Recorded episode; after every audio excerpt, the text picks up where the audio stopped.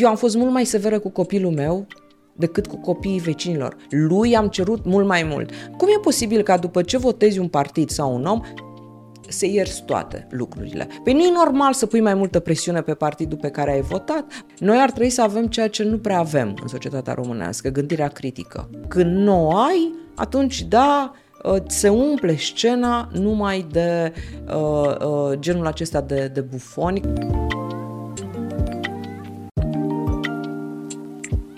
Pentru mine, știi cum a fost politica? Un proiect, făl și atât. Am învățat că nicio factură nu rămâne neplătită. Minciunile din politică te urmăresc până la, uh, până la capăt.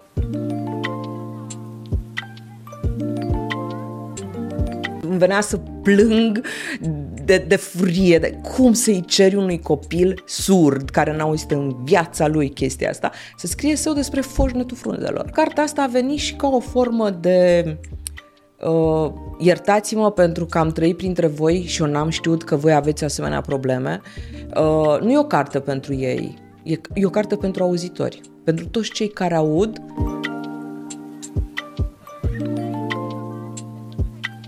Împreună cu cei de la Notara am adus un interpret și a fost o piesă de teatru, adică s-a jucat acea piesă într-o, într-o zi pentru ei. S-a umplut sala de surzi.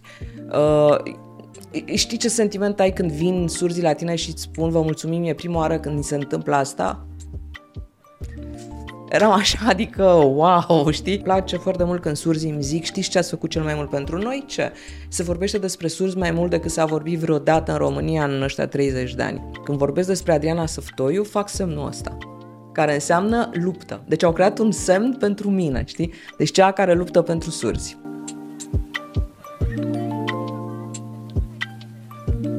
Dragi prieteni, vă salut și vă zic la mulți ani pentru cei care ne văd pentru prima oară în 2024. Pe drept cuvânt, încântat de revedere. Pe drept cuvânt, încântat să am invitat astăzi un vechi și foarte drag prieten, o doamnă excepțională, fost jurnalist, fost parlamentar, fost consilier guvernamental și consilier prezidențial, actualmente consilier în comunicare publică și scriitoare, peste toate o persoană care este foarte preocupată de bunul mers al vieții cetății și de bunul mers în principal al educației și învățământului, Adriana Săftoiu, mă bucur foarte tare să te am ca oaspete. La mulți ani, în primul rând. La mulți ani. Florentin, te rog. dacă acum 30 de ani și mai bine cineva îmi spunea că noi doi uh, ne vom întâlni într-un podcast pe care îl găzduiești tu, aș fi zis, hai plecați cu prostiile de aici. N-am eu nevoie de un uh, podcast cu Florentin, mă întâlnesc când vreau, discut ce vreau. Mi se pare incredibil că suntem amândoi în această situație. Tu... Și îți mulțumesc oricum pentru invitație. Hai să spun ceva pe cuvânt de onoare.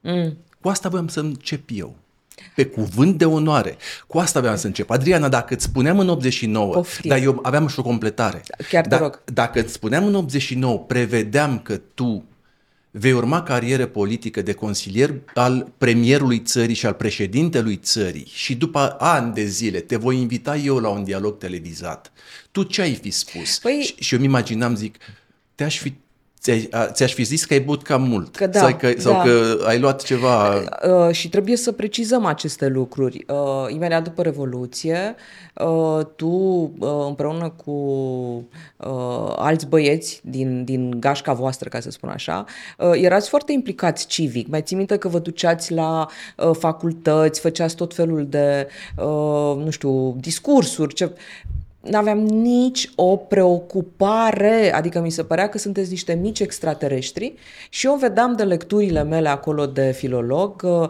uh, mi-am și acum când am mers în 1993, când am terminat facultatea și a trebuit să mă angajez, m-am angajat pentru început uh, la o agenție de știri. Și discutam și cu tine, uh, cu fostul meu soț Claudiu, băi, cum se face o știre, ce e o știre? Deci voi chiar erați preocupați de politică, eu doar mă uitam cât de cât și uite, Cum, cum s-a ajuns? Ai, ai, ai fost și tu preocupat într-o oarește măsură. Dar nu așa ca voi. Distribuiai uh, jurnalul Glasul, Da, da, erai așa e. activă în Liga Studenților. Vreți să-ți, Nu, să dar te, în- să-ți core- colegezi Uh, în- elemente? Între, între mine și voi, po- probabil că ar fi fost mult mai uh, firesc la momentul ăla să spun, da, cred că Florentin va avea o carieră politică, cred că uh, cu tare, cu tare. E, Exact cum spui. Nu, nu. Dacă tu mi-ai fi spus, aș fi zis bine, uh, cum îți spuneam, nu, uh, Florică, Florică, du-te mai la vârful câmpului, lasă-mă în pace. Deci nici nu te băgam în seamă. Da. Nu, nu ne-am văzut de mult, ai rămas la fel de șarmantă și strălucitoare. Mm, ce să și, zici că, tu că, acum? și că e, e, sunt foarte onest. Și acum că e, te-am ca invitat în debut de an, Fecioara din tine, ce rezoluție are pentru 2024? Of, uh, cred că uh, i-am uh, cel puțin amuzat, dacă nu cumva i-am și surprinde pe uh, cei care ne, ne urmăresc, te urmăresc și cred că sunt mulți, să le spunem că suntem două fecioare care, uh, dragi, nu știu cum să le spunem, telespectatori sau uh, trebuie, mă gândesc cum să numesc cei care urmăresc podcasturi. Uh, una, dintre, una dintre discuțiile mele cu uh, Florentin de-a lungul acestor decenii este despre cum faci curat de Crăciun și de Paște. Și încercam să ne surprindem punând întrebări. Mai ții minte? Îmi puneai niște întrebări, dar ai dat cu aspiratorul în locul cu tare. Uh, Deci Da. da. nouă ne plăcea, dar e adevărat că partenerii nu întotdeauna găseau că suntem amuzanți. Da, este... Da, de reveni la rezoluții, nu o pui Uh, Da, întrebarea. nu, nu, nu, nu, nu. Uh, pentru anul acesta îți mărturisesc că mi-aș dori să termin o carte la care mă la care lucrez de ceva timp și n-am uh, nu cred că am încredere suficientă în mine să o las pe piață. Uh, mai am de făcut niște lucruri în ceea ce privește comunitatea surzilor, am niște restanțe pentru ei și recunosc că e un pic mai dificil când ești în afara uh, zonei, să spunem, de executiv sau de parlament și sunt puse acolo pe hârtie, poate totuși îmi iese până în luna iunie. În rest sunt din astea, știi, foarte personale, să fie copilul sănătos, să ai grijă să-l protejezi, că oricât, orice vârstă ar avea acolo, ți se pare că dacă tu nu-l protejezi, el săracul nu se poate descurca. Și, mă rog, înțelegi bine ce spun. Da. nu e așa? Îți urez să-ți, să-ți, să-ți meargă bine și să, să împlinească toate rezoluțiile tale. Uh, Adriana, cu onestitate sunt, um, or, oricum aveam pe lista mea de invitați numele Adriana Săftoiu, dar uh, un motiv pentru care am vrut să discutăm rapid, rapid, rapid a fost tocmai pasiunea și preocupările tare în legătură cu comunitatea surzilor, cartea ta care recentă, dar aș vrea să o lăsăm puțin Sigur. mai încolo. Până, până, până, până acolo, uh, uh, mi-ar plăcea să uh, debutăm așa, uh, sistematic, ca, ca, o, ca două Absolut. fecioare care se respectă. Să o luăm cu începutul. Am intrat în 2024. Tu, dată fiind experiența și uh, viziunea ta de om trecut printre ale politicii și printre ale treburilor administrative ale țării și planetei. Și cum, planetei. Vezi, cum vezi 2024? Uh, Să știi că nu mă sperie foarte tare 2024, cât mă sperie 2025, dacă poți să crezi. Ah, Nu, îți mărturisesc că e pentru prima oară în, uh, uh, în, hai să spunem, viața mea, nu prea scurtă, nici prea lungă, cât trebuie să fie, când mă gândesc, uh, sau m-am gândit în 2023 mai degrabă cum să-mi pregătesc 2025 și în mod special o spun uh, din perspectivă internă. Pentru că, din nefericire, acest an uh, electoral 2024 îi va face foarte mult pe politicieni să fie foarte, uh, cum să spunem, rezervați în a lua măsurile uh, corecte, vor restompa foarte mult lucrurile care ar trebui făcute și totul se va revărsa în 2025. Adică acolo vom plăti, zic eu, factura pentru niște decizii care nu se iau în 2024. Și tu crezi că 2024 va, va fi protejat, să zic așa? Da. Din punct de vedere intern, da. Așa se întâmplă întotdeauna. Sunt patru rânduri de alegeri și, de fapt, ne vom duce de cinci ori la, la vot, pentru că nu e așa, alegerile prezidențiale uh, avem două tururi. Uh, da, vor lua măsurile uh, pe, pe care nu le pot evita, dar nu neapărat măsurile corecte. Pentru că, sincer, eu nu pot să-ți spun acum că nu mai păstrez legătura sau faptul că nu mai sunt în Parlament, că n-aș mai avea uh, legătură cu politicul și că nu discut cu uh, uh, foști colegi, unii mi-au rămas și prieteni gaura aceea despre care se tot vorbește la buget nu e mică. Nu e nici de 40 de miliarde, nu e nici de 60, se pare că e mult mai mare. Uh, cum o acoperim dacă te uiți să vin, avem noi investitori care vin, cum facem? Și atunci, sigur, uh, pe moment uh, e o presiune, mie așa mi se pare, pe mediul de afaceri, nu suficient, dar eu susțin acest lucru.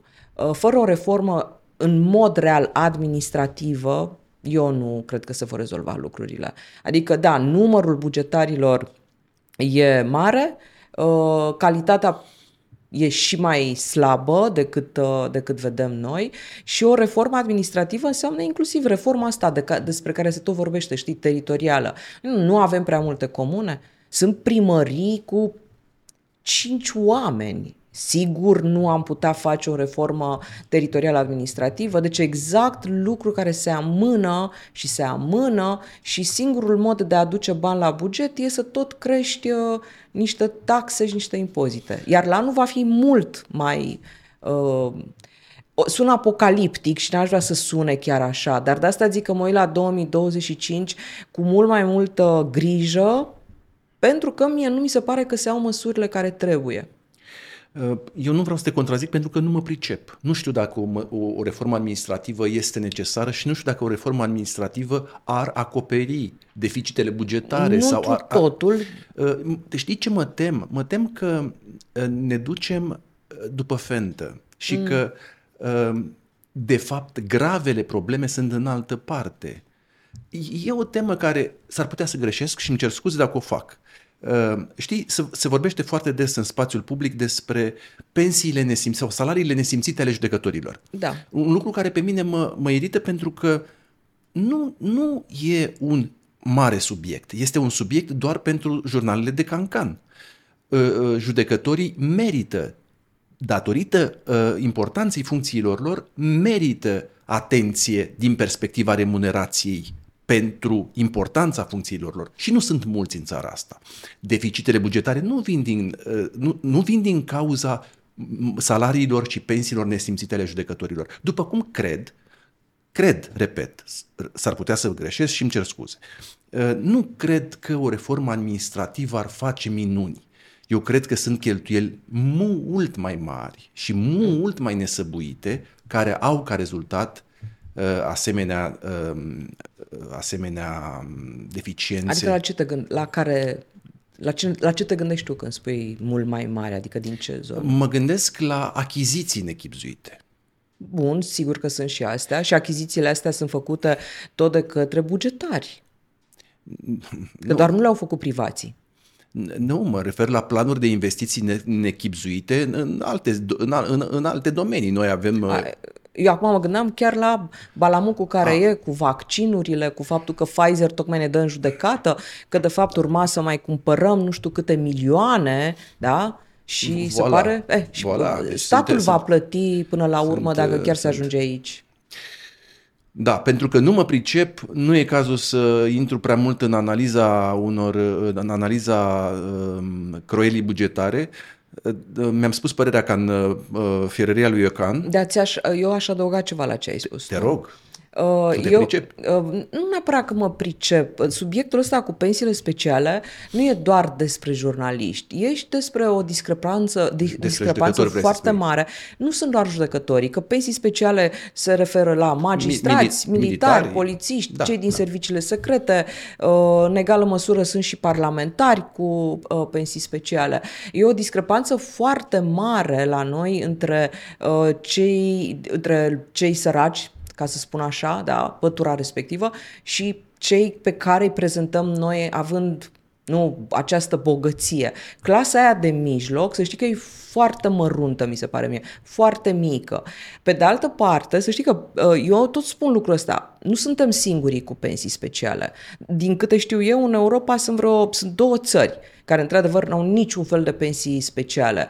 Uh, Slovenia, și aici nu vreau eu să greșesc dacă e Elveția sau Suedia, dar ok, deci aproape toate țările au pensii speciale. Știi în schimb unde mi se pare mie eronată uh, povestea asta cu pensiile speciale? E o discrepanță foarte mare între contributivitate și uh, pensie în sine. Acolo, mie mi se pare că e cam mare. În nicio altă țară din Europa nu, e, procentul e de 80% la magistrați, de 40% la uh, cei din armată. E un pic cam mult.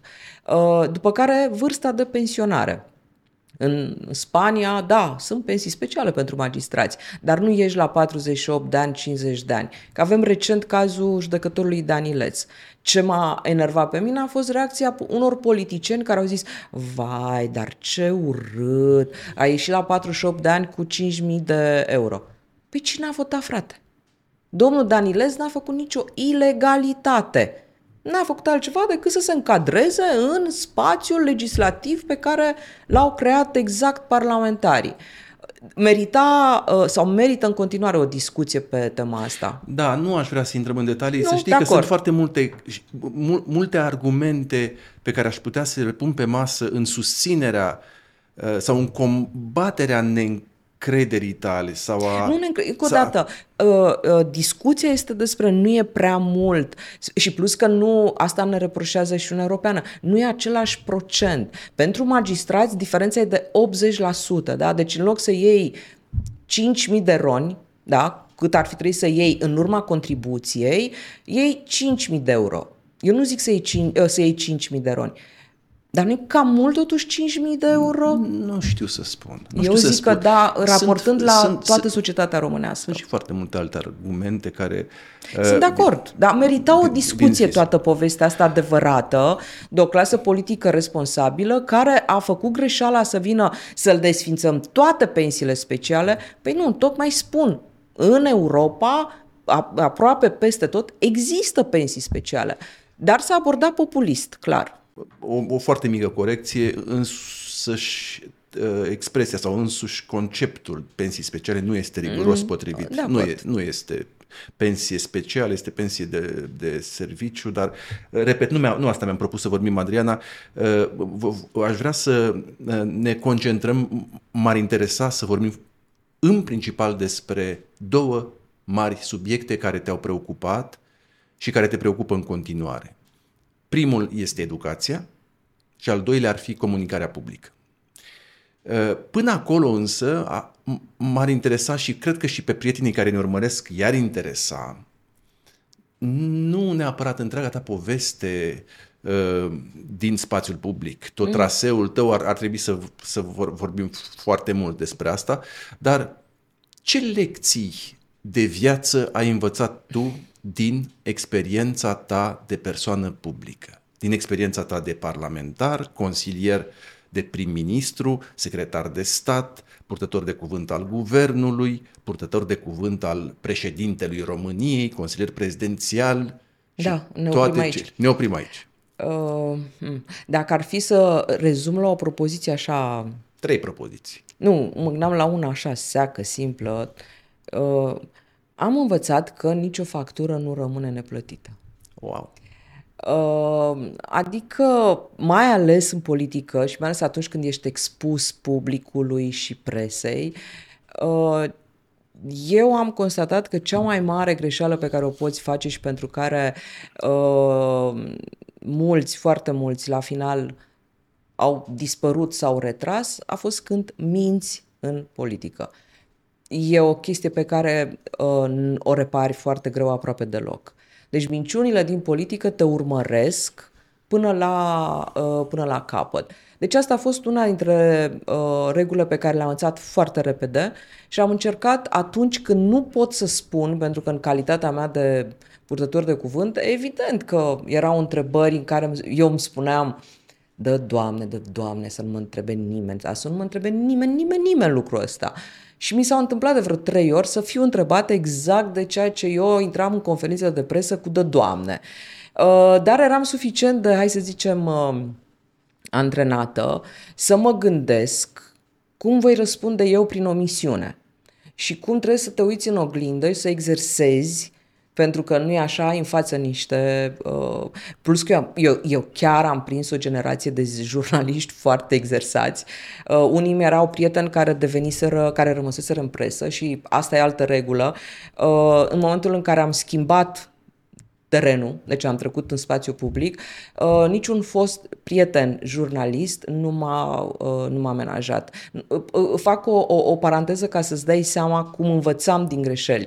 Deci eu am, am așezat la microfonul guvernului cu ideea că ăștia din față îmi sunt foști prieteni, doar am stat împreună, am scris împreună, ce să-mi facă mie? Nu o să uit niciodată această minunată scenă în care stăteam în fața microfonului și așteptam să mi se spună când încep ei, știi, să filmeze, să nu știu ce. Și mă întreabă pe atunci chiar doamna Firea, care era jurnalistă la TVR, cât durează conferința? Eu aveam, deci, în față microfoane, reportofoane. Scuze-mă, tu fiind atunci? Purtător de cuvânt la Radu Vasile ah. de... Uh, mă rog, am început consilier guvernamental și după patru luni ridicată în acest faimos rang. Uh, și o liniștită, că doar erau foștii mei colegi, nu? Că doar de acolo plecasem, din rândurile lor, din jurnalist acreditat la guvern, zic că depinde de voi cât, uh, câte întrebări puneți, că oricum și eu mă grăbesc, că zic trebuie să-mi iau soțul de la aeroport. Mai zic, hai, gata, gata, e gata. Și îmi zice un jurnalist, altul, zice, vedeți cum faceți cu microfonul, că vă acoperă fața, lăsați un pic jos. Eu. Uh, asta e, atâta am, așa m-a făcut mama. A doua zi mă sună fostul soț, cu care am rămas în relații bune, ca să ne înțelegem, și zice, ce-ai făcut, mă? Zic, ce am făcut? Și eu sunt în autobuz, mă duc frumos spre radio, lucra atunci, și peste tot se aude atâta m-a făcut mama, ce să fac acum? Păi hai, dacă îmi pune și voi întrebări, că trebuie să-mi iau soțul. Eram, nu, nu puteam să cred. Deci cel de la, uh, jurnalistul de la Radio 21 pe atunci, care mi era prieten, el dăduse drumul la reportofon și a prins toată discuția. Așa, și? Și toată discuția, o zi întreagă, se auzea în toate, pe toate posturile, pe, la Radio 21. Am intrat în pământ. A fost prima regulă pe care am învățat-o în comunicare. Când te așezi în fața microfonului, pleacă de la premiza că el e deschis și că, în general, chestia aia cu off on the record nu e, nu e obligatorie. Deci ți-am zis, prima mea experiență care m-a învățat, cel puțin în comunicarea publică, că, repet, uh, jurnaliștii nu sunt făcuți ca să te menajeze, indiferent ce relații crezi tu că ai în privat, uh, că minciuna, cum îți spuneam, foarte greu și dacă vrei putem. Îți, dau, plătește, da. îți, dau, exam, uh, îți dau exemplu de politicieni care... Uh, Uite, gândește-te la Mona Muscă. Știu. Eu am apreciat-o foarte tare și chiar și acum cred că Mona Muscă a fost una dintre femeile politician foarte bună. Uh, momentul în care ea a spus n-am colaborat niciodată cu securitatea. Și dacă cineva dovedește în următoarea, nu mai știu, cred că a zis următoarea secundă îmi dau demisia. De, de ce să faci asta? Adică, știi? Uh, pe ce ai mizat, că nu... Și nu e, dau cazul ăsta, dar putem să mergem cât vrei mai, mai departe. Uh, iar un alt lucru pe care l-am înțeles în politică a fost că uh, atunci când doar bifezi trecerea ta pe acolo, adică te interesează doar să stai, să ai o funcție, să ai un scaun și sunt politicieni, uite, sunt parlamentari cu cinci mandate. Dumnezeule, e enorm, te rog să mă crezi. Uh, uh, oameni pe care dacă îi scoți din funcție, îmi pare rău că trebuie să o zic, dar terapie, multă după aceea, multă, pentru că le e foarte greu să accepte că se poate și, uh, și altfel. Și atunci, pentru mine, știi cum a fost politica? Un proiect, făl și atât. Politica în sine, adică disperarea de a, de a rămâne tot timpul într-o funcție, de a fi într-o funcție, parlamentar, ministru, am, uh, uitându-mă în jur și văzând atâția oameni care, uh, uh se, știi, chiar îmi spunea un jurnalist, dacă faci o listă cu oameni care au ieșit din Parlament și nu și-au mai găsit un loc, vei vedea, din păcate, că unii chiar au murit.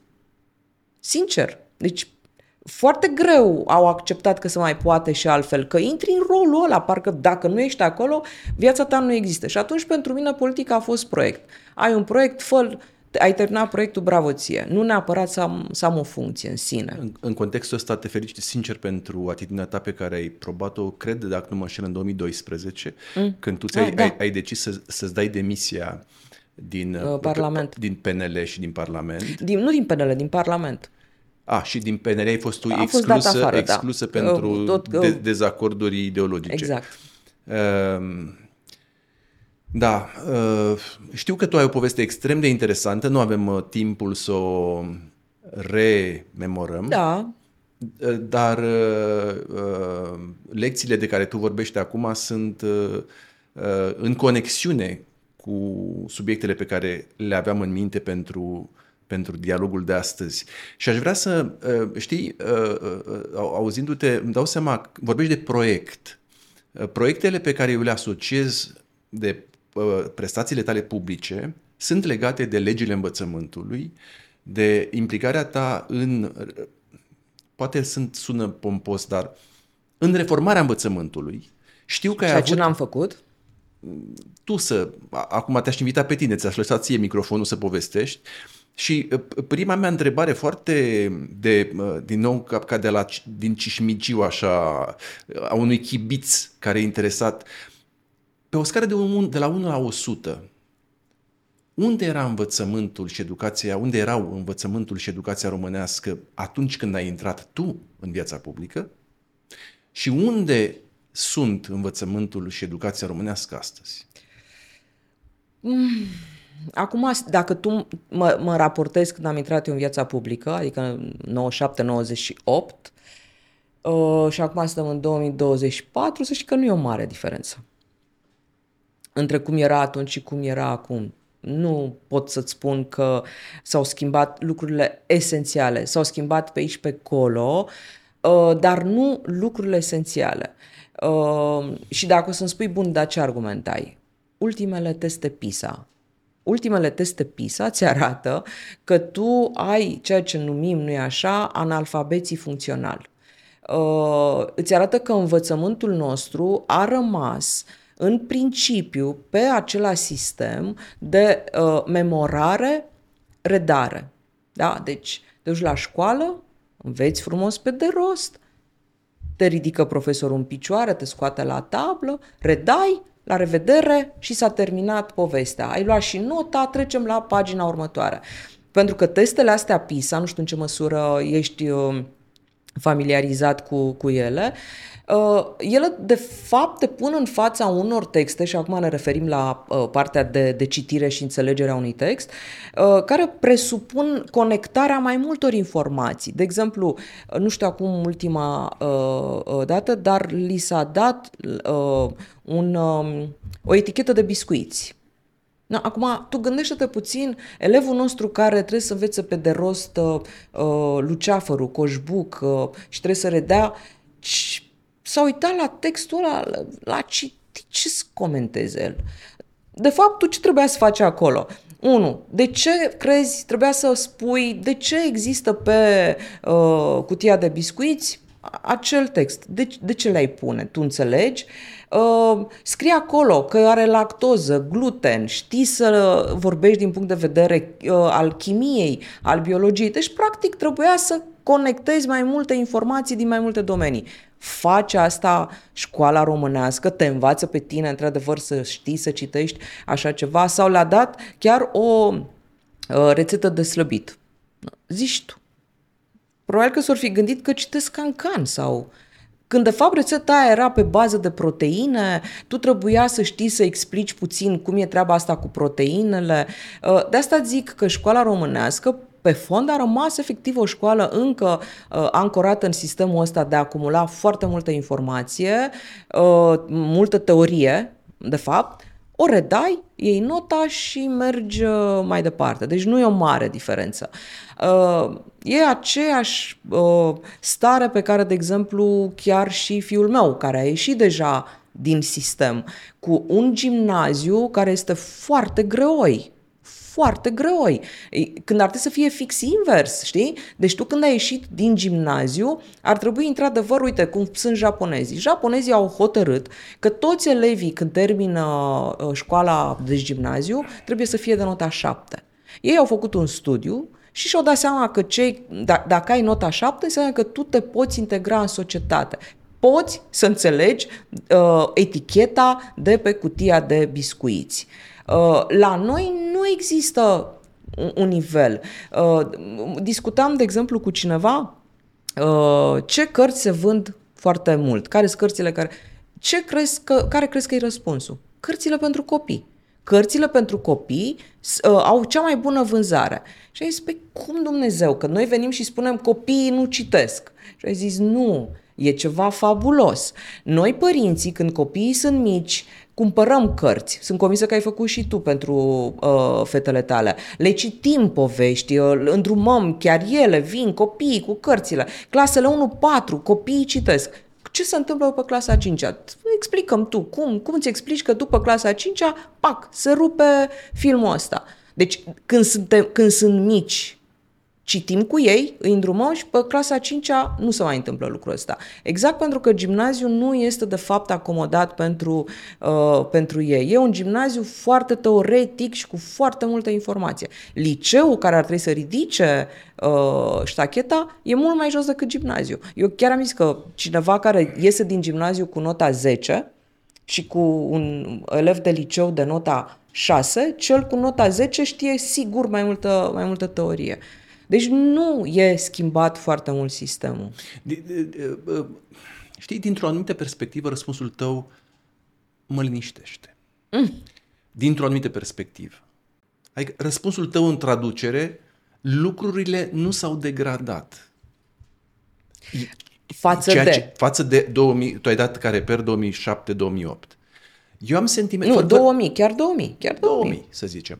Eu, eu nu, nu sunt uh, pedagog, nu sunt implicat în uh, sistemul de educație, nu am... Uh, sunt un simplu spectator. Mi se pare esențial pentru sănătatea societății noastre și de asta mai abordez temele astea în diverse dialoguri pe care le am cu invitații mei, dar am sentimentul că noi am mergem spre zid. Am luat-o la vale. Păi, mergem spre zid. Am luat-o la vale uh, și eu nu contest că gimnaziul și respectiv liceul s-au degradat. Dar am impresia că situația în general e mai proastă acum decât în 2000 sau 2007. Uh, și din cauza unei ideologizări a sistemului și din cauza unei rupturi în, în relația dintre copii și școală, relația dintre copii și părinți și a unei rupturi între copii și sursele veritabile de educație, a, un, a unei, uh, uh, cum să spun, uh, unui, a unui prizonierat de care copiii suferă la ora asta din cauza gadgeturilor și a uh, imersiunii lor în, în, în uh, lumea virtuală. Și în sensul ăsta eu mă, mă, mă, mă, mă sperii și mă gândesc că suntem în uh, mai rău astăzi decât eram cândva.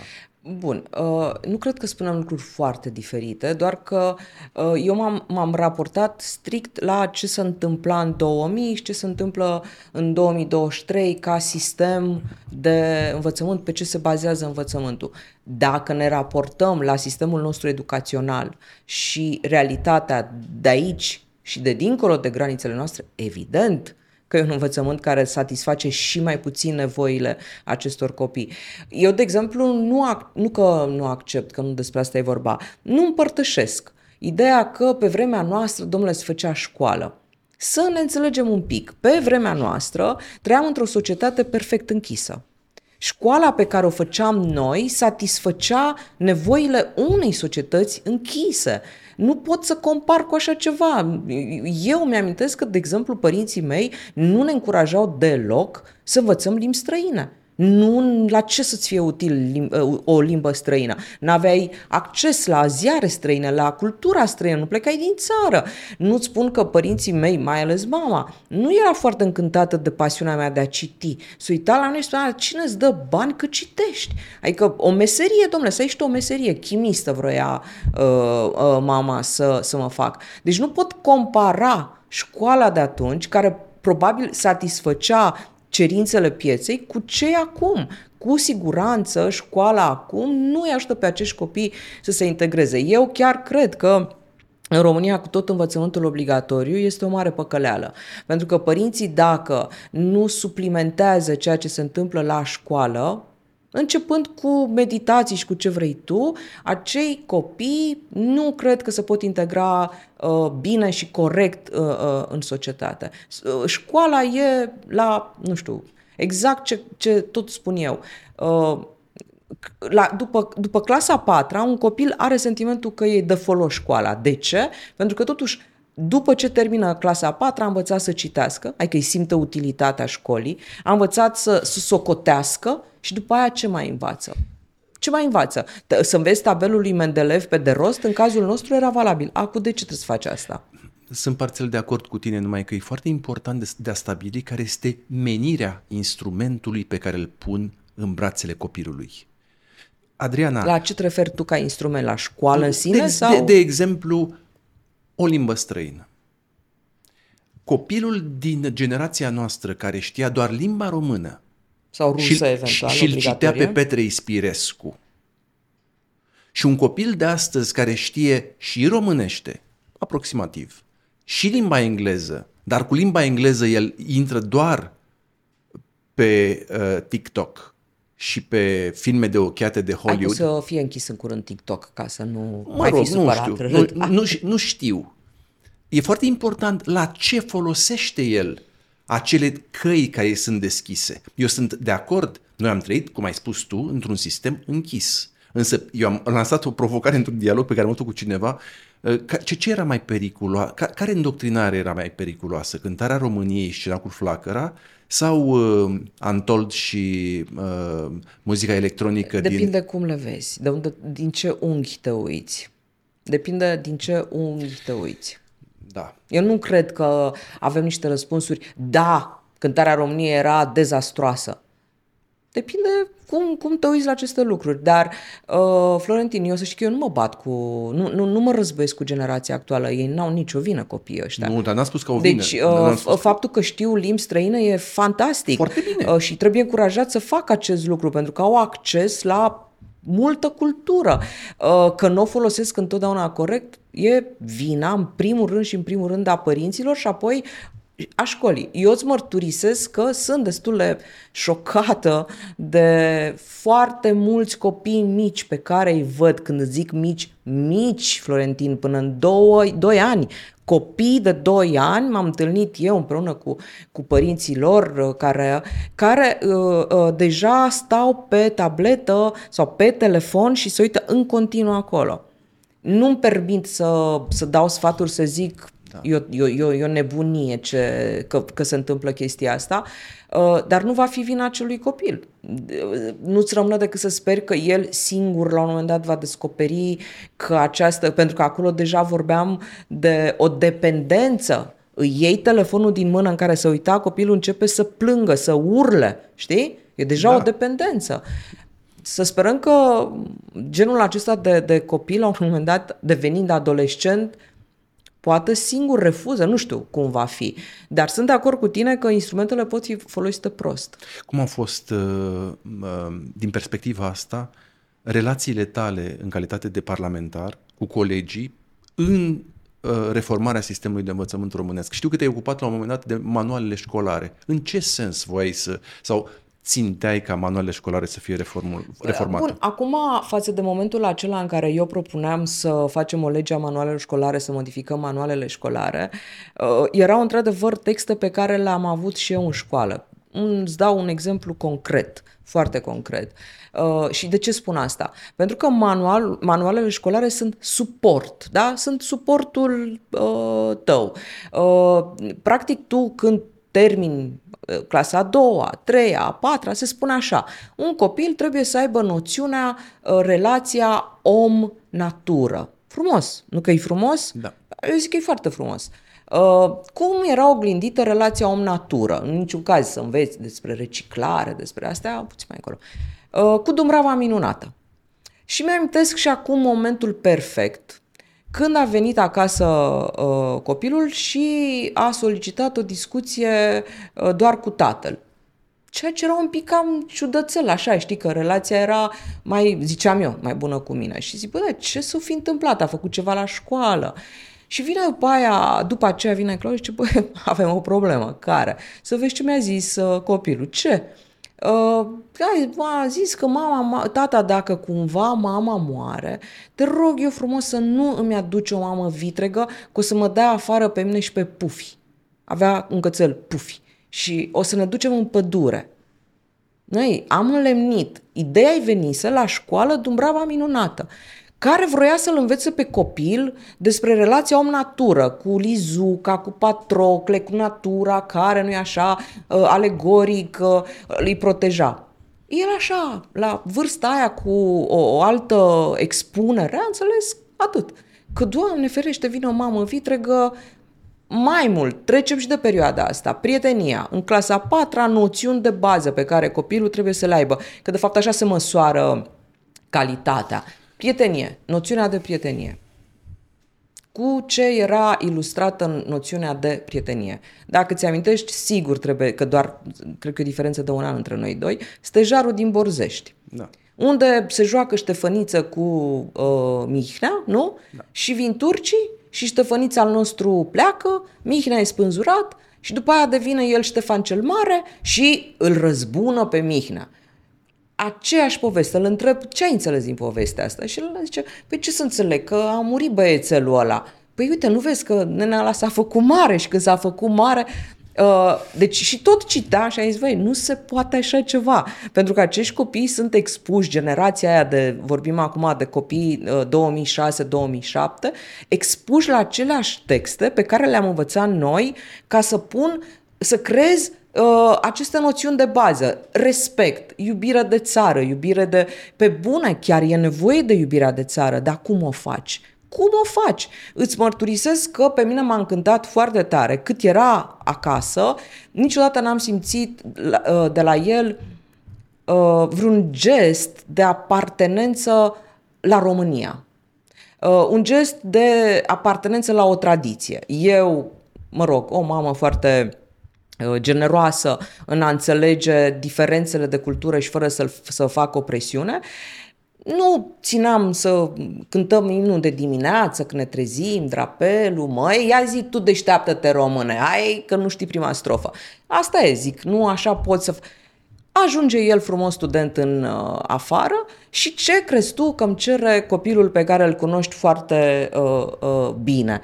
Uh, mă sună poți să te rog și eu ceva? Zic, da, cum să nu? Hai, te rog eu frumos, trimitem și mie 20 de mărțișoare. Florentin, să leșin. Zic, dar ce faci? Vinzi mărțișoare? N-ai din ce trăi? Și ce?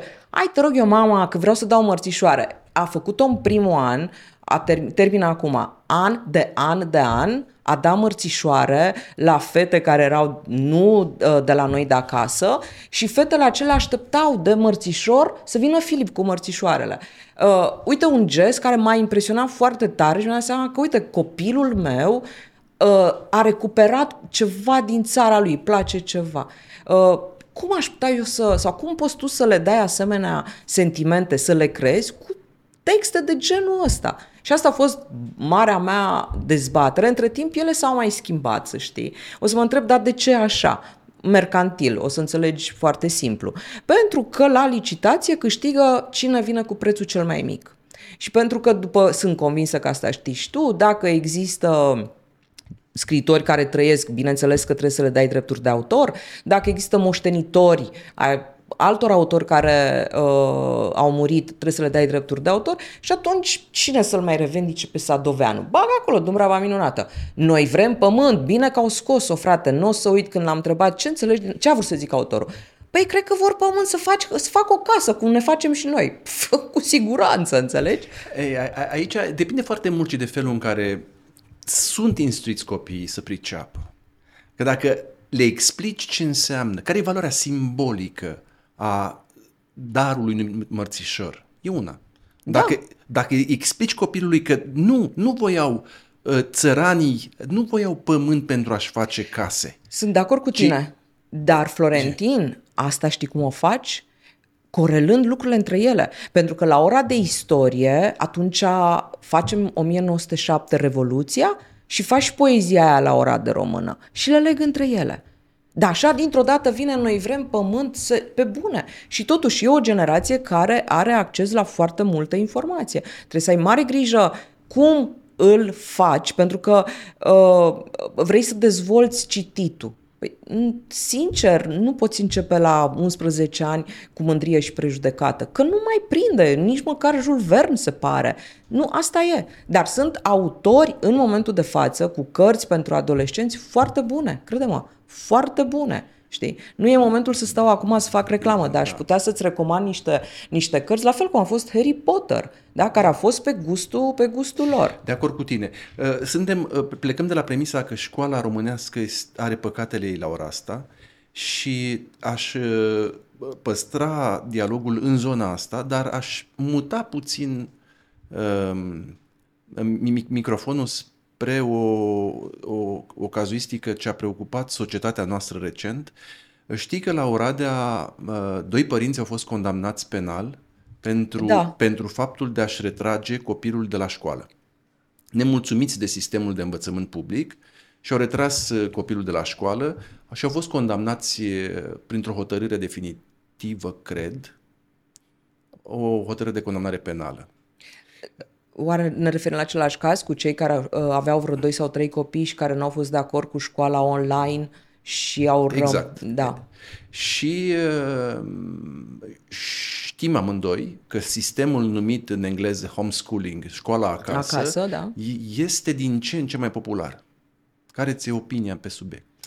Uh, eu cred că se poate întâmpla acest lucru, dar pentru asta îți trebuie o lege, îți trebuie niște reglementări foarte bune. Pentru că, uite, de exemplu, acest homeschooling, în cazul pe care l-ai dat tu, uh, mama avea 8 clase și doar tatăl terminase liceu. Am mari rezerve că ei aveau la rândul lor uh, pregătirea necesară să poată să facă asta cu, cu copiii lor. Deci să, eu, eu nu sunt total împotrivă, dar e clar că în România sistemul ăsta nu e luat uh, în, în dezbatere, reglementat și dacă chiar vrei, pentru că acești copii îți fac homeschooling, dar după aia trebuie să vină să dai examenele, că așa se întâmplă și în afară. Vii să-ți dai examenele la final cu ceilalți. Dacă nu le treci, ce faci? Că nu e suficient să vin eu, mama, care fac cu tine orele și să zic, uitați, am dat copilului meu patalama la mână că a făcut cu mine. Nu merge. Faci acasă, dar trebuie să susții examenele în sistemul de stat, știi? Și nu e reglementat într-adevăr și nu e gândit cum în afară. Sigur, iarăși, nu, nu văd de ce am inventat roata. Te uiți ce e afară, vino, ia-ți legea, fă legea și lasă pe cei care vor uh, în sistemul ăsta să, să facă sistemul ăsta. În principiu, de acord cu tine, e nevoie de un bun instructor acasă. E nevoie ca acasă să copilul să aibă un, un ghidaj de calitate. Dar Facem noi meditație acasă. Dar ce te faci cu gestul părintelui care își retrage copilul de la școală în, exclusiv în semn de protest? pentru anumite orientări pedagogice care sunt în contra convingerilor lui intime legate de sănătatea fizică și psihică a propriului copil. Și știi la ce mă refer? Mă refer la aceste orientări recente care duc la o hipersexualizare a, a, a, a copiilor și care impun uh, ore de educație numită sexuală foarte devreme și cu... Uh, ce te faci cu asemenea gesturi de protest care sunt întru prezervarea sănătății psihice a copilului. Bun, acum în cazul pe care l-ai dat tu, eu cel puțin așa știu că acești părinți nu erau de acord cu sistemul în uh, online. Că practic i-au scos din pandemie când se făcea sistemul online. Nu pot să fiu de acord cu un părinte care îmi spune că în, uh, sistemul online e satana. Și nu, nu pot. Deci, uh, ca, dacă asta știu eu din spațiu public. Cu ce spui uh, tu, E o discuție complicată, Florentin, dar uh, nu, pot, nu pot pleca decât de la realitatea în care trăim noi. Dacă ne deranjează educația sexuală, bine, putem să-i spunem educație pudică, cum vrei tu să-i spui. Dar nu, nu eticheta Dar contează. ea, ea trebuie făcută. Suntem țara din Uniunea Europeană cu cele mai multe femei, fete minore gravide. Deci în Constanța, de exemplu, mi-amintesc când am făcut eu uh, Comisia pentru Copiii Dispăruți, era imediat după Caracal, cei de la Direcția pentru Protecția Copilului au recunoscut că în Constanța, într-un singur an, acum vorbim de, 1900, de 2019, au născut 500 de fete în vârstă de 15 ani copii. Ce crezi că se întâmplă cu acei copii? Acei copii se duc în uh, sistemul de protecție. Oare crezi că e prea devreme când tu n-ai ajuns nici măcar în clasa 8 și ai născut, e prea devreme să vorbească oameni instruiți, medici, cu acești copii și să le spună totuși și despre ce înseamnă o sarcină. Eu cred că sunt situații în care rămân însărcinată fără să știe da, nu, cum rămâi însărcinat, știi? O secundă, Adriana, eu nu contest necesitatea educației sexuale. Trebuie să definim foarte bine ce înseamnă Clar, da. educație da, sexuală. Sigur, sunt de acord cu tine. Nu, sunt, sunt, sunt întru totul de acord că ar trebui să existe discuții și un instructaj pe subiect. Dar una este, așa zisa, educație sexuală și alta este îndoctrinare. Și, uh, uh, Știi că nu e legea. Eram în Parlament când s-a făcut acea lege. Toate aberațiile pe care le-am auzit eu, că învățai pe copii la școală cum se face sex, m-ați nebunit, arătați-mi și mie articolul concret, unde naiba spune așa ceva. Nu e adevărat. Că eu nu neg, poate că ăia care ar, ar ajunge să facă aceste ore, unii n-ar avea ce să caute acolo. Păi de asta e rolul directorului de școală, să vadă cine ce face. Dar încă o dată, în momentul în care tu ești pe locul 1 în Uniunea Europeană cu mame minore care rămân însărcinate, care abandonează copiii, că asta e. Uneori sunt chiar ele abandonate de familii, da? Cum să nu te duci să îi înveți da, da, să nu din, se întâmple din, aceste din, lucruri. Din nou, absolut de acord cu tine. Pe, pe acest da, subiect noi știi cum suntem în, în România? Nu, frate. Luăm totuși aruncăm. Și copaia, și copilul, și apa. Sigur că se poate face prost această educație sexuală, sunt de acord cu tine, dar nu ăsta era rolul acelei legi. Eu când am auzit despre, scuză-mă, uh, uh, parlamentari care spuneau de la microfon, stricăm inocența copiilor, Păi mă, tot, tocmai îți spun că inocența copiilor noștri e stricată pentru că habar n-au nici, poate nici nu înțeleg. Fete care ziceau că le doare burtica și le, duce, le duceai la spital și la spital spunea că e însărcinată. Eu cred că acele voci care, care protestau împotriva atentatelor la inocența copiilor aveau în vedere altceva. Ca de exemplu? Ca de exemplu atentate la ceea ce se cheamă identitatea sexuală a copilului. E altă, deci tu ai vorbit de educația sexuală, da? Care eu cred că trebuie făcută. Și eu sunt de acord cu tine. Uh, asta la altă, e deja alt, alt subiect și cu identitatea. Dar ce da. faci totuși, Florentin? Eu cunosc prieteni. Da, deci am prieteni care au spus, băi, fică mi-a venit acasă și mi-a zis, eu sunt băiat. Nu. Înțelegi? Și eu personal stăteam și am spus vreau doar să aud povestea până la capăt, să văd cum s-a comportat prietenul meu sau prietena mea. Ce-au, ce-au făcut? Nu vreau să mă întreb ce reacție aș fi avut eu sau eu dacă aș fi avut înțelepciunea, cum gestionam acest lucru. Înțelegi? Da. Dar și nu era îndoctrinat. Copilul ăla n-a fost la niciun curs de îndoctrinare. Mă, mă tem că dacă nu școala, mediul, Uh, contactul cu informațiile online, filmele, muzica. Da, da sigur, toate pot veni, la, la sigur că da. Da. Dar facem totuși foarte mult caz din lucruri care eu cred că se vor regleme, autoreglementa singure. Oh, ce optimist ești. Da, așa sunt. Chiar cred asta. Să Să ai tu dreptate într-un final, sper. Dragă Adriana, așa cum anticipam, unul din motivele pentru care am ținut să te am oaspete la, în, în debut de an uh, ține de preocuparea ta pentru scris și preocuparea ta în mod particular pentru soarta comunității surzilor. Ai scris o carte care se cheamă Sinfonia Semnelor. M-a impresionat foarte tare această preocupare a ta și uh, o să citez cu îngăduința ta dintr-o prezentare a acestei cărți pe care am uh, regăsit-o la Alin Frumurescu, Fumurescu, scuze, și care spune uh, în prezentarea Sinfoniei Semnelor, îngăduit să-mi fie un calambur cât se poate de serios. Adriana Săftoiu e singurul politician român care n-a rămas surd la problemele surzilor. Ceea ce mi se pare admirabil e că nicio miză personală nu o mână în această bătălie desfășurată pe două fronturi, cel legal în Parlament și cel al mentalităților în viața de zi cu zi.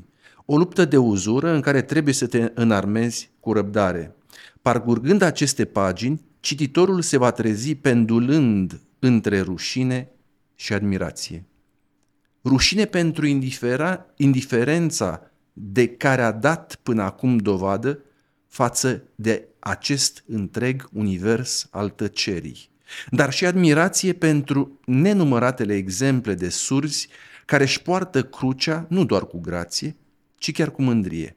Sunt lecții de viață pentru noi toți. De multe ori suntem surzi și orbi la problemele altora pentru că suntem surzi și orbi la problemele personale.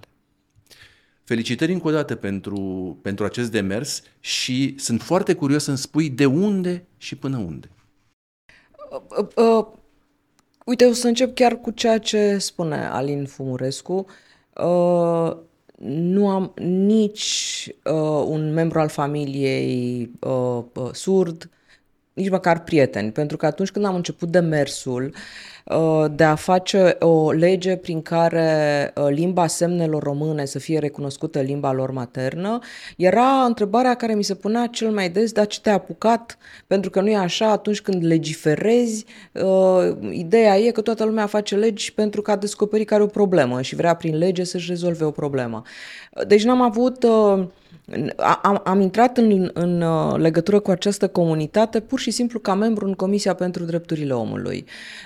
Uh, și prima dată au venit la mine o, mai, mai mulți surzi uh, cu permisul de conducere, de acolo pleca totul. Pentru că nu e așa, dacă poți să crezi și sunt convinsă că tu crezi, dar erau mulți care nu credeau și spuneau că e o anomalie ce susțin eu, surzii pot să conducă. Și în alte țări sunt chiar și piloți de avioane. Și primul surd care și-a luat permisul de conducere, ei, culmea, a fost pe vremea lui uh, Ceaușescu prin 1964, dacă nu mă înșel. Iar noi în 2000, încă uh, surzii care aveau permisul expirat, când se duceau să și-l prelungească, să, nu să-l înnoiască, se trezeau cu refuz. Uh, au fost două sentimente pe care le-am avut la prima mea întâlnire cu ei. Uh, mi-am dat seama că eu ca uh, politician nu doar că nu mi-am pus problema lor, dar nu înțelegeam ce vor, pentru că nu era mai rău decât dacă vorbeau în chineză cu mine. Iar Parlamentul nu, avea la, nu, nu le punea la dispoziție un interpret. Au trebuit ei să-și aducă un interpret ca să se înțeleagă cu mine, care reprezint conform uh, Constituției uh, poporul, nu? Parlamentul reprezintă poporul, adică inclusiv pe acești mii de oameni care trăiesc printre noi.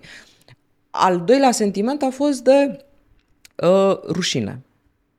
Că și eu am zis, cum persoanele surde conduc? Mi-am zis eu mie, măcar am avut atâta bunul simț să nu întreb și eu.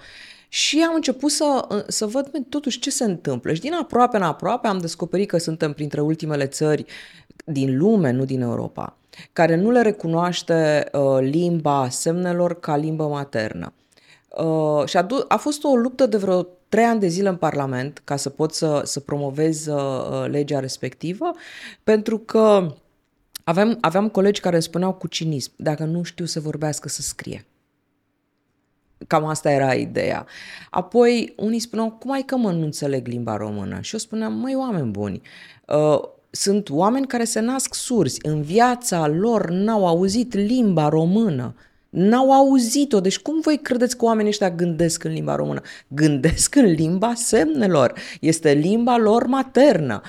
Și până la urmă am reușit să fac acest lucru și de asta, uite, apropo de faptul că în, în, în, în începutul dialogului nostru, asta spuneam că m-am bucurat totuși că am învățat că în politică important e să iei totuși un proiect, să ai o coerență în ce faci și nu doar să te fixezi cum să mai prelungesc eu un mandat sau... Și asta m-am bucurat că am putut să fac asta pentru că de acolo au decurs mai multe Uh, legi. De exemplu, în momentul de față, filmele românești, uh, dacă ai remarcat, toate sunt subtitrate.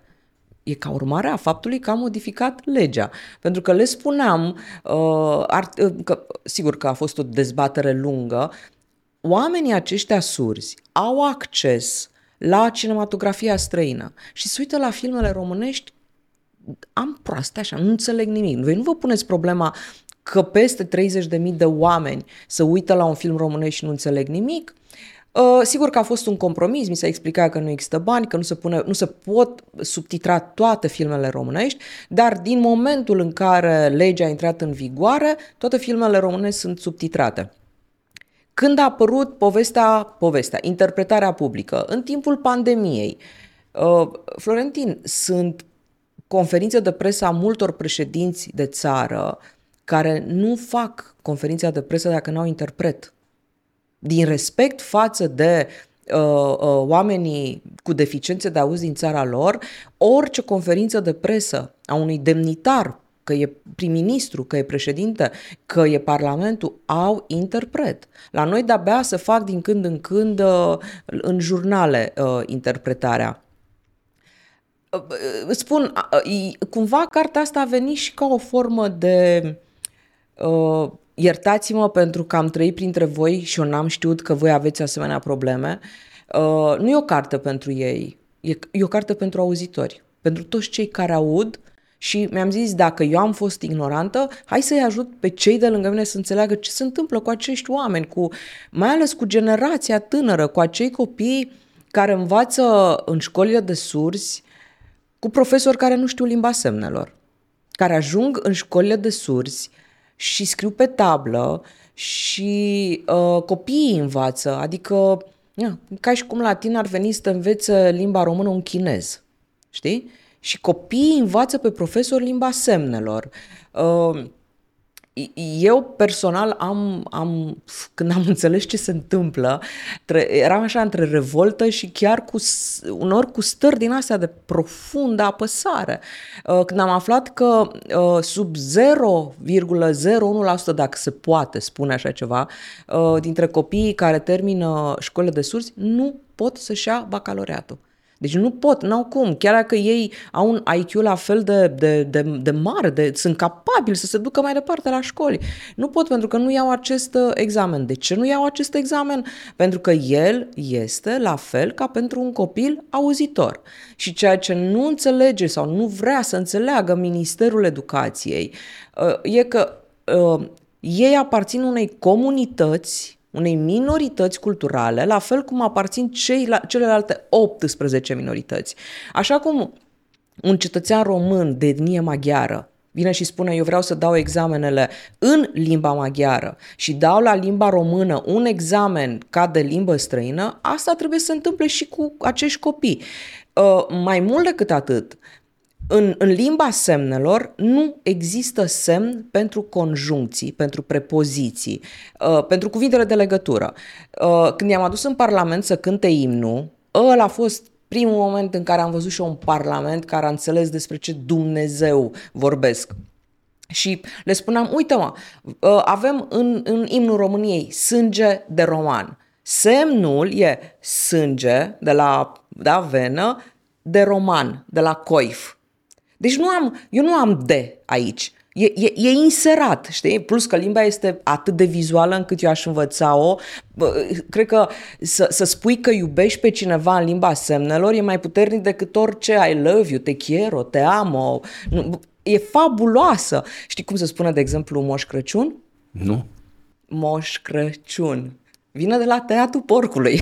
Pentru noi asta înseamnă practic uh, uh, nu, îți iau gâtul. Deci sunt, băi, e, e foarte vizuală. Și uh, într-un an, cred că acum, înainte de pandemie, uh, ce crezi că le-a picat la bac acestor copii surzi? Nu știu, nu am nicio idee.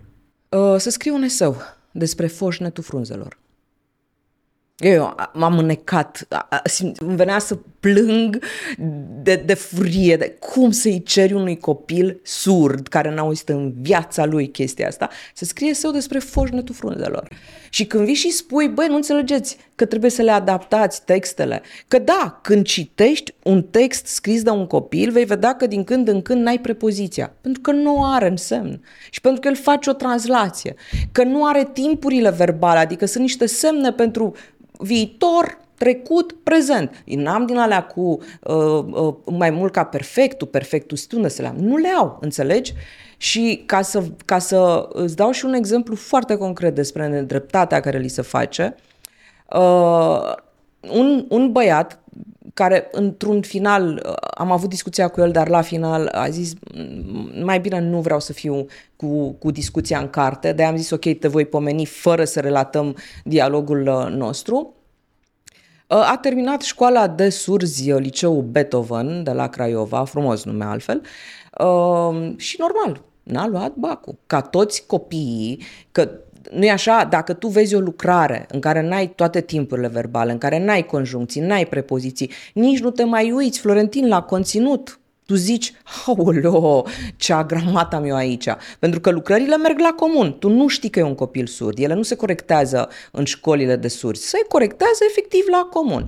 Și acest băiat, pe numele lui Petre Dobre, Uh, n-au luat normal bacul, dar ei, prin faptul că limba semnelor este foarte vizuală și sunt foarte bună la pantomimă, cei mai mulți dintre ei au, uh, uh, au, teatre, au teatru de pantomimă chiar în interiorul școlilor. Și au avut un program Erasmus cu o universitate din Scoția, tot pentru sursi. Profesorii aia, când l-au văzut pe băiatul ăsta, cât de, de frumos face semnele, cât de expresiv, i-au zis, vină coace. Bineînțeles că directoarea a zis, știți, nu poate săracul să meargă la universitate, nu și-a luat bacul. Și au zis, bine, lăsați, că nu ne interesează uh, ce reguli aveți voi. Deja avea în jur de 23-24 de ani, dacă nu mă înșel. S-a dus, a dat nu știu ce diferențe, a intrat, a făcut 2 ani de zile și cum crezi că am aflat eu de el? A devenit celebru în presa britanică. Pentru că a fost primul surd care a devenit uh, directorul departamentului limba semnelor scoțiene. Până la el erau auzitori ca mine, ca tine, care învățam limba semnelor și o predam. El era primul surd, primul surd. Și în ziua de astăzi el e tot acolo, a apărut în presa britanică, iar când presa română, după ce am scris eu de el, l-au sunat, i-au zis, păi nu vreți să vă întoarceți în țară? Că uite, acum e mai bine. Ce crezi că a răspuns Petre Dobre? Ai zis, dacă vin în România, sunt doar o persoană surdă. Aici sunt o persoană normală. Da, m-a impresionat foarte tare mm, preocuparea ta pentru acest subiect. M-a, m-a impresionat în mod particular faptul că limba semne... M-a, m-a, m-a, m-a șocat.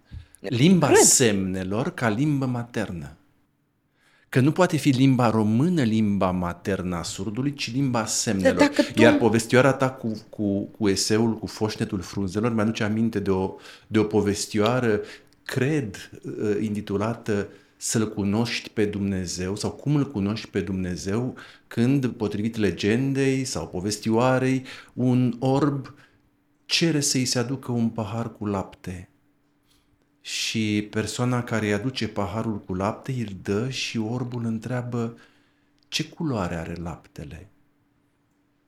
Păi, uh, alb, e un lichid alb. Dar ce înseamnă alb? Păi, albul este uh, culoarea lebedei. Și ce e Dar lebăda? ce e lebăda? Uh-huh. Păi lebăda este o pasăre uh, cu gâtul îndoit. Dar ce înseamnă îndoit? Și persoana îi apropie cotul, își îndoaie mâna, uh-huh. orbul pipăie și îi spune E bine, acum știu cum arată laptele. Exact. Exact. Acolo suntem. Da. Uh, Da, e, e, e o poveste, e, e... uite, încearcă să-ți mai imaginezi oameni trecuți de, uh, ajungi la vârsta de 50-60 de ani, uh, care n-au putut să vadă niciodată, uh, nu s-au dus niciodată să vadă o piesă de teatru. Și am reușit, datorită Teatrului Notara, care a făcut, ei au fost în, în București la momentul acela uh, pionieri, uh, o piesă de teatru care avea chiar un subiect despre uh, o familie care are un copil surd uh, și uh, împreună cu cei de la Notara am adus un interpret și a fost o piesă de teatru, adică s-a jucat acea piesă într-o, într-o zi pentru ei. S-a umplut sala de surzi. Uh, Știi ce sentiment ai când vin surzii la tine și îți spun vă mulțumim, e prima oară când ni se întâmplă asta? Eram așa, adică, wow, știi? Nici măcar eu nu realizam ce fac, adică ce fac eu și ce am făcut noi pentru oameni. Bine, între timp uh, au început să se deschidă, pentru că îmi place foarte mult când surzii îmi zic, știți ce ați făcut cel mai mult pentru noi? Ce? Se vorbește despre surzi mai mult decât s-a vorbit vreodată în România în ăștia 30 de ani. Și vreau să spun că ei sunt foarte simpatici, pun porecle pentru... Uh, sunt foarte, uh, foarte direcți și pun porecle tuturor, dar absolut tuturor. Și am și chiar și eu am un semn. Deci ei nu mai zic că... Uh, nu mai, știi că uh, ei au dactileme. Dactilemele sunt echivalentul literelor din abecedar. Și tu ca să te prezinți trebuie să știi semnele, Florentin, toate astea. E, la mine nu mai e cazul. Deci când vorbesc despre Adriana Săftoiu, fac semnul ăsta care înseamnă luptă. Deci au creat un semn pentru mine, știi? Deci cea care luptă pentru surzi. Da, da, recunosc că ăsta a fost un lucru pe care mă bucur că am reușit să, să mă țin și de el, să-l și înțeleg, să-mi depășesc chiar și propriile mele neînțelegeri, că aveam și eu unor sentiment, măi, nu-i prea mult, nu exagerați puțin, știi, la început ai tot felul de îndoieli și cu cât i-am cunoscut mai mult, uh, îți spuneam chiar înainte de emisiune că am fost săptămâna trecută, uh, de fapt săptămâna, săptămâna trecută, da, la Facultatea de uh, Psihologie și Științele Educației, uh, unde e una dintre, cred că, singura facultate din România, deși să știi că m-am plimbat pe la câteva facultăți să le explic că trebuie să faci secție de limba semnelor române, pentru că faptul că noi știm să vorbim limba română nu înseamnă că suntem automat profesori de română. Trebuie să înveți pedagogie, iar ei, copiii ăștia n-au profesori de limba semnelor române. Ei bine, la această facultate uh, de pedagogie din București uh, s-au înscris în jur de Uh, dacă nu mă înșel eu, sunt 60 de studenți care s-au înscris la cursul care acum a devenit obligatoriu, limba semnelor române. M-am întâlnit cu, cu ei, le-am și uh, dat uh, carta și m-a încântat foarte tare când i-am întrebat aveți surzi în familie, adică faceți lucrul ăsta pentru că aparțineți comunității și niciunul. Deci, în sfârșit, a apărut acest interes uh, și vom avea dintre ei, vor fi cei care vor deveni viitori interpreți, pentru că atunci când întreb televiziunile, acum e posibil să nu interpretați jurnalele, toate jurnalele de știri în limba semnelor. Oamenii ăștia trebuie și ei să fie informați, să știe când plouă, când ninge, când s-a întâmplat ceva. Răspunsul e nu există interpreți și e, e o problemă foarte mare cu povestea asta nu intrăm câți detalii prea multe și i-am plictisit pe uh, cei care ne vor uh, ne urmăresc, dar uh, bucuria mea a fost să văd că în sfârșit lucrul ăsta se întâmplă și că uh, uh, studenți de 22-23 de ani o fac ei, adică chiar își doresc lucrul ăsta, știi? E realmente impresionant, Adriana, și mm. șapoba în fața preocupării uh, astea și a um, cărții pe care tocmai ai uh, scos-o și pe care o recomand, uh, Sinfonia Semnelor, a apărut la editura 3. Mm-hmm, da. Și uh, m-aș bucura ca ai noștri semeni, auzitori, cum le, ar trebui să le spunem noi, să, să audă, să, să, audă, să, să, să audă acest semnal. Acești oameni și care merită să fie auziți. strigăt al tău. Uh, Adriana, um, aș vrea să, așa cum anticipam, să vorbim puțin și despre specializarea ta actuală, care se cheamă comunicare publică. Și uh, la acest capitol aș avea o curiozitate. Am mai avut un, uh, un, um, un invitat uh, în acest uh, podcast care este orator, care e instructor de discurs public, cu care am avut un dialog despre rigorile discursului public, despre rigorile comunicării, despre ce înseamnă o comunicare bună, despre care sunt rețetele, dacă există, ale unei bune comunicări.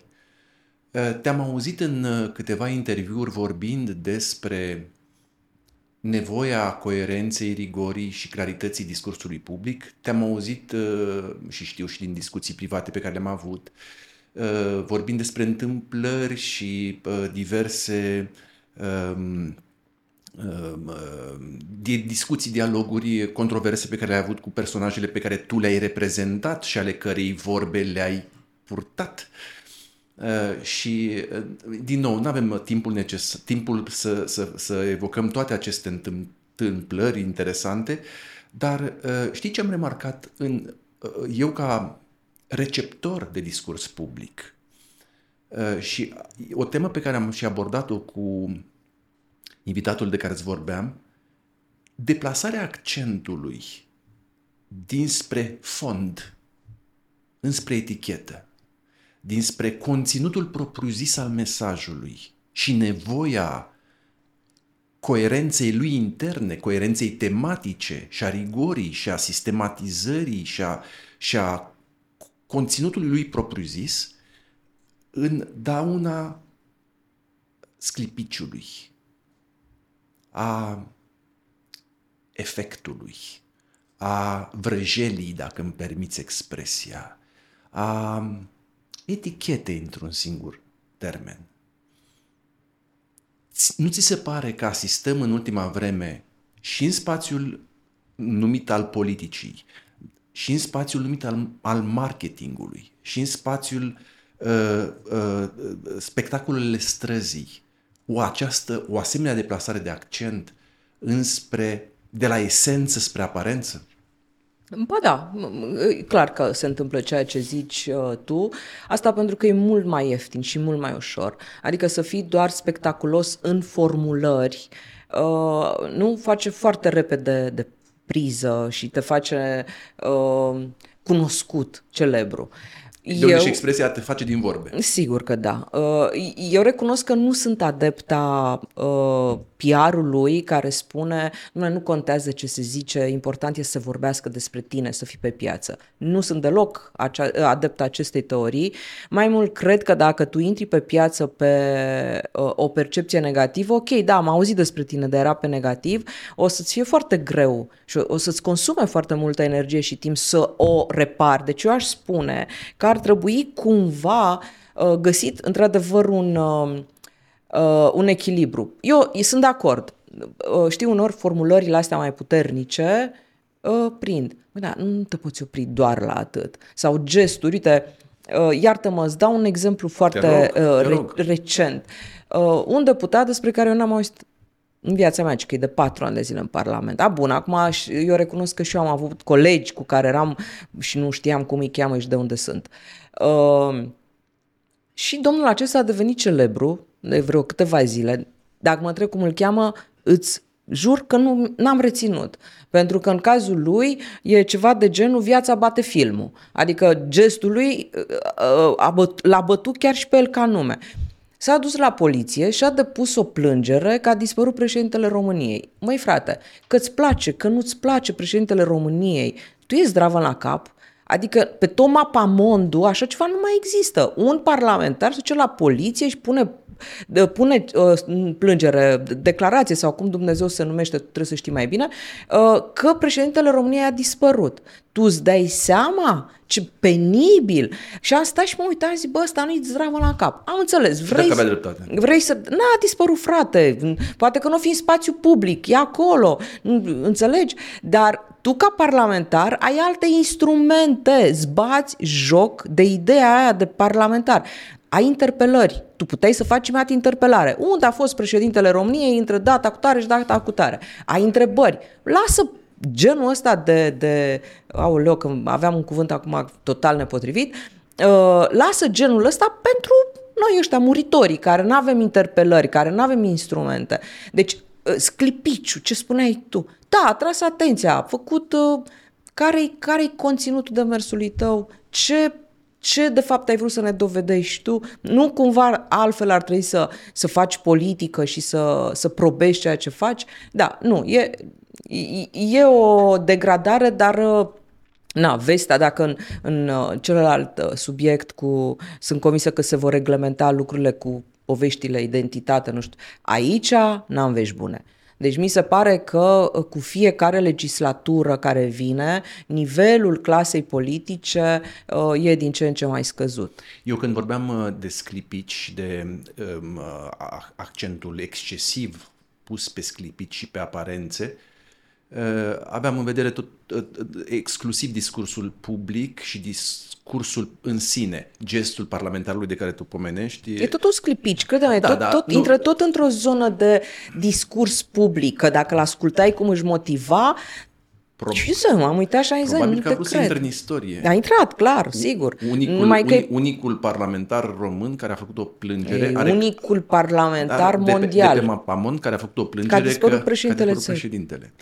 Eu sunt foarte eu cred că, eu, eu, cum... cred, eu cred că doar la, la București se putea întâmpla așa eu, ceva. Absolut. Eu mă gândesc ce face poliția. E adevărat că n-ar, n- noi nu avem legea persoanelor dispărute, asta e un alt subiect. Ce or să facă? Că el a dat cu adresă, cu tot, să ce, alo, bună ziua, Sibiu, casa, cetățeanul este aici, că e, Incredibil.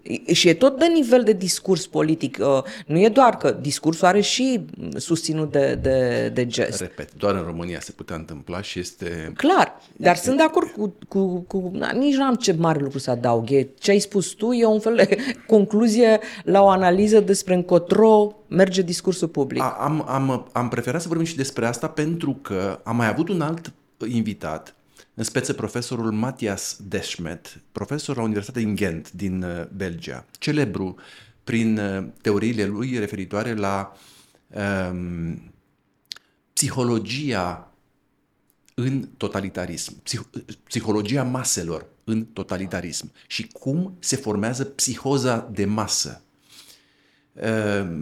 cu rolul important sau esențial al fricii induse, cu menținerea fricii induse sigur, și mai sigur, departe. Dar sigur, nu, sigur. nu intru în detaliile acestei teorii. Eh, dialogul cu el a fost foarte interesant, eh, dar întrebându-l la un moment dat pe finalul discut, dialogului nostru care ar fi opțiunile pentru a ne apăra în fața valului potențial de eh, autoritarism, de exemplu. Și el mi-a dat un răspuns care a fost foarte tranșant. A spus, soluția este în într-o comunicare reală, într-un discurs care să fie încărcat de adevăr, într-o Foarte... abordare sinceră. Aproape singura, spune că e singura, idealist ce spune. Dar singura opțiune, pentru că el suger, sugera această ieșire din marasm, în primul rând să, dia- să punem diagnosticul corect, și anume minciuna și blablaul și polologia și uh, uh, poleala de care vorbeam este atât de evidentă și atât de acaparatoare și atât de deranjantă încât trebuie pur și simplu demascată și spunem, bă, fraților, veniți și spuneți verde în față, pe românește, care e situația? Unde suntem în primul rând? Bă, da, verde în față. Unde suntem? Care sunt Ă, care e diagnosticul? Uite, avem radiografia poporului român, radiografia învățământului din România, radiografia justiției din România și vedem niște pete în radiografia asta. Ce sunt petele alea, domnul doctor? Păi petele alea înseamnă semne grave de cancer, cangrenă și metastaze. metastaze. Cum intervenim? Ei bine, doar plecând de la premisa unei a, a, a, recunoaștere oneste a diagnosticului. Și cum faci dacă această recunoaștere onestă totuși nu are loc? Dacă totuși politicienii nu vor face acest lucru? Pentru că cei de la putere îți vor spune ca întotdeauna că ei fac bine, că au reparat, cei de la opoziție vor spune întotdeauna că e dezastru. Cum faci dacă nu ai parte de acest discurs onest? Știi dacă n-ai parte de acest discurs onest, care, după părerea mea, nu sunt analist politic și nu... Dar părerea mea este că nivelul de decredibilizare al mes- a mesajului e la cote paroxistice astăzi. Lumea nu mai are încredere în discursul public servit la televizor. Oamenii nu mai au încredere în onestitatea promisiunii electorale. Oamenii devin tot mai mefienți și mai, și mai sceptici în fața unor analize care le... E, e ca la uh, uh Kierkegaard sau când vine clownul la, la, la, la, pe, pe, pe scenă și spune că a luat teatru foc. Lumea râde. Nu, nu, nu, nu, nu, nu mai primește... Și teatru, când, când teatru chiar ia foc, oamenii nu o să fie pregătiți. Sigur. Uh, pe de altă parte, trebuie să spun că pentru a avea un discurs cât de cât onest. Eu nu cred că în politică cineva practică întru totul discurs onest, pentru că dacă ar practica întru totul discurs onest, eu cred că am fi toți la terapie pe canapea. Deci nici nu cred că avem nevoie în totalitate de un discurs onest, că, sincer, nu-ți face bine. Dar uh, ai nevoie totuși să nu fii mințit cu nerușinare, asta să fie foarte clar.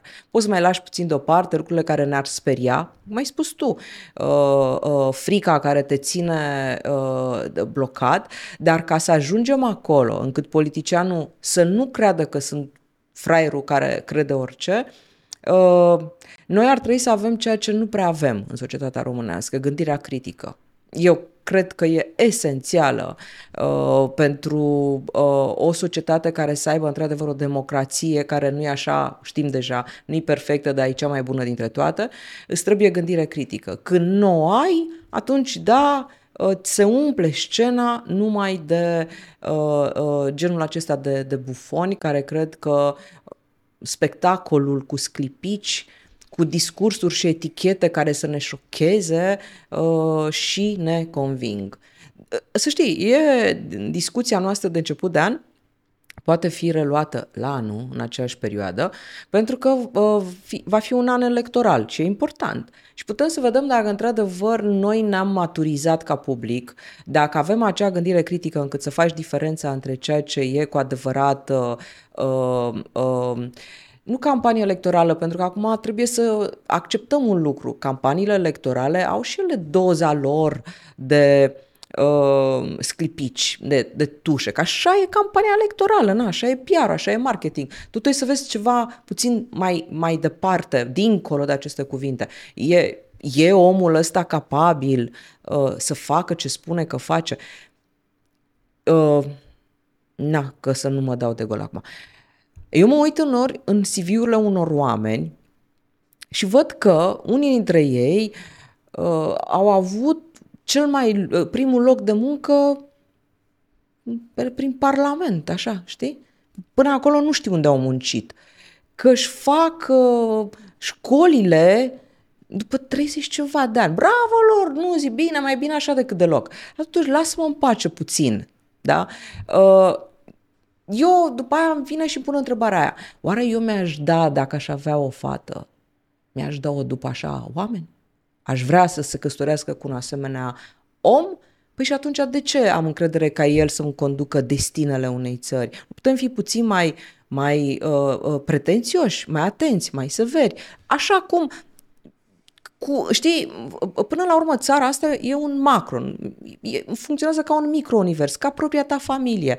Păi tu vrei ca fata ta, băiatul tău, să aibă școlile, să fie uh, uh, bine pregătit academic, să aibă niște relații bune, sănătoase, să-l împlinească, să fie fericit. N-am putea să ne uităm mai cu atenție? Pentru că pe mine mă, mă, mă sperie cu câtă ușurință mergem, cum se zice, pe fentă, parcă, nu? E expresia asta, pe fentă ne ducem, știi?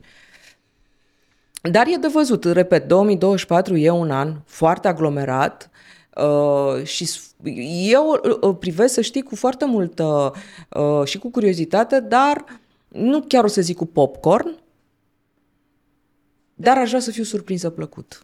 Ceea ce, știi? Adică să zic la final, popcorn, mai... Cu por, popcorn însemnând?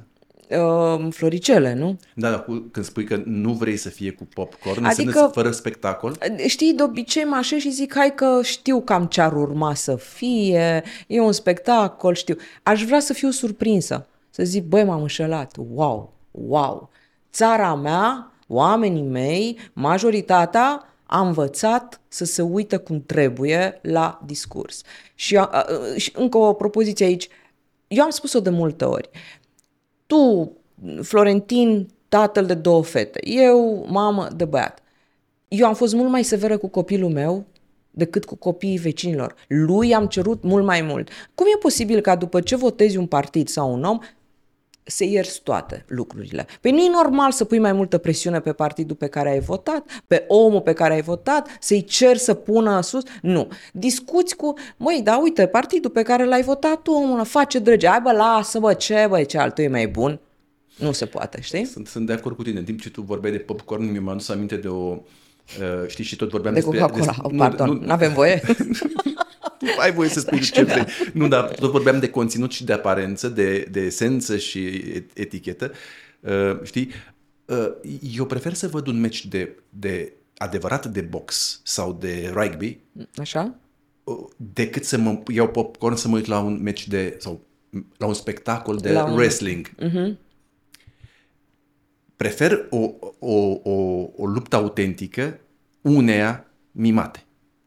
Ori din păcate, în spațiul public, la noi și aiurea, preferința pentru mimă tinde să ia locul preferinței pentru o confruntare autentică. Tu ai dreptate. Preferința pentru etichetă și pentru Dar... simulație ia locul preferinței da. pentru pentru autenticitate. Da, dar pe de altă parte știi ce ți se spune, da? Dacă n-ar, dacă n-ar avea public, n-ar mai exista. Piesa nu s-ar mai juca. Că aici e problema. Dacă are public, piesa așa se joacă. Și ți-o spun ca om care mai face consultanțe. Dacă îi spui, domnule, nu spune asta, nici nu crezi lucrul ăsta. Ce contează? Dacă vrea publicul. Ei, publicul, no. asta, asta spuneam, publicul începe, începe să devină tot mai atent. Sper. tot mai atent, iar gândirea critică la care tu faci aluzie este, sper, tot mai prezentă ca instrument în uh, mintea și în acțiunile oamenilor. Uite, de exemplu, gândirea critică uh, ar trebui, de exemplu, făcută în școală. Pentru că n-am spus-o eu. Uh, a spus-o Harari, care e mult mai deștept decât uh, mine, în mod evident. Patru lucruri îți trebuie ca să ai succes în acest secol, da? Și spunea el cei patru C știi? Era comunicare, colaborare, uh, gândire, în gândire critică și creativitate. Ai astea patru, succes pe linie oriunde te-ai duce. Facem noi comunicare, cum zici tu, uite-te și tu, eu unor sunt cam speriată cum vorbim noi limba română, știi? Silabe care dispar, uh, uh, comunicare, colaborare, nu mi se pare. Poate schimb tu părerea. Creativitate, cred că da. Eu aici chiar am văzut uh, uh, tineri mulți uh, uh, creativi. Asta cu gândirea critică, iarăși. Noi suntem de obicei, când noi, noi înțelegem prin critică, dacă îi spui unei ai gândire critică, da, dragă, i-am criticat pe toți. Stai, bre, că nu despre asta da. vorbim, știi? Nu, adică să, să ne înțelegem bine, nu despre asta vorbim. Sunt absolut de acord cu tine, 99% de acord cu tine, 1% sunt în dezacord. Mai e o reținere. Nu, sunt de acord în reținerea mea în, în evocarea lui Harari ca, autor, păi dacă ca el autoritate. a zis, ce puteam eu să fac acum? Nu l-aș evoca pe Harari, dar asta, dar e, nu, asta, e, un, asta e un alt subiect. Păi după aia mă acuză cineva de plagiat. Ah. Și se practică, după cum știi, la nivel de politicieni și eu încerc totuși să nu fac da. aceleași greșeli. Um, fii atentă că am um, bifat ca, pro, ca promis întâlnirea din ianuarie 2025. Îți dai seama? Pe, fii atent, pe, pe, 20, pe noi cât, 20 ianuarie 2025 notezi în agenda fecioară, pe... fecioară riguroasă cum ești și avem martori ca ei și promis. Eu le spun martorilor că sunt extrem de încântat pentru că în seara asta am avut-o ca invitat pe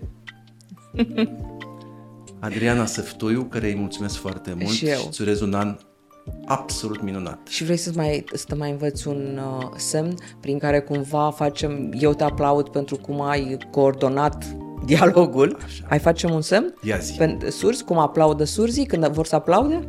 ăsta este semnul pentru a aplauda. Deci zic să facem amândoi așa. Gata. Mersi mult. Și mulțumesc. eu, mulțumesc.